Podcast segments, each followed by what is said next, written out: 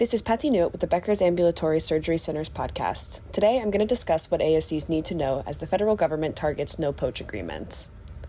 Staffing shortages amid the COVID 19 pandemic have led to an increase in no poach agreements to restrict employee mobility, according to a June 22nd article in JD Supra.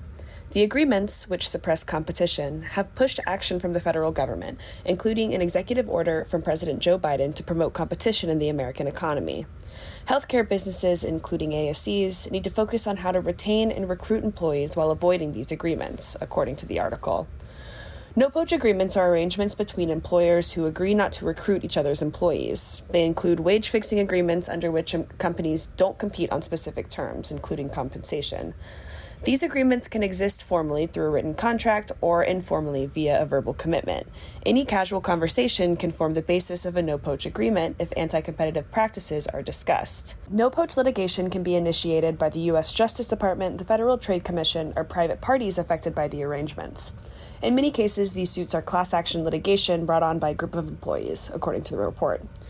ASC companies have been the target of some of these suits. On January 5, 2021, the Justice Department indicted ASC chain surgical care affiliates on charges of conspiring with a Texas company not to solicit senior level employees. To avoid entering into no poach agreements, according to the article, employers should refrain from making any deals with other employers regarding compensation as well as not share any competitive information.